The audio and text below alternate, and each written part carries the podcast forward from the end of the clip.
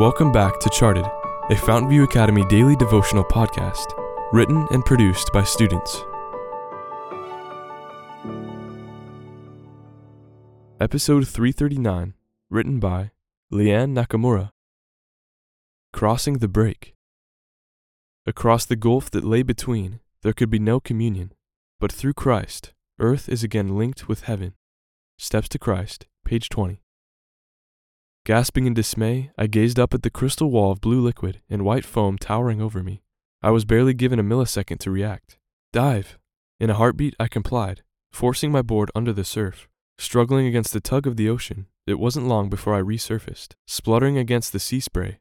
Quickly glancing around, I tried to locate my friends amid the rippling waves. How'd they get out that far so fast? I questioned in disbelief as my eyes caught the tiny dots bobbing along with the surf in the distance. Before I could even utter a discontented sigh, another threatening wave demolished all previous speculation. After resurfacing for the umpteenth time, my aching body protested. Just go back, my mind whispered. You'll get a chance to go past the ocean break some other time.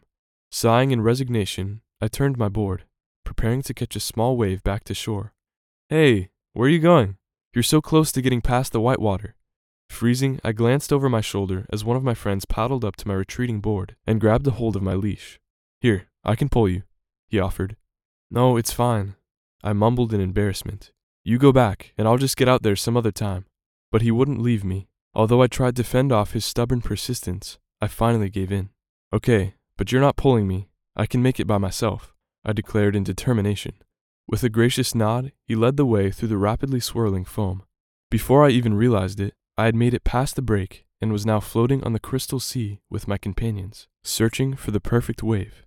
In the same way that my friend came back to bring me across the break, Christ crossed from heaven, the place of perfection, to this sinful earth, that I might be able to join him in his kingdom.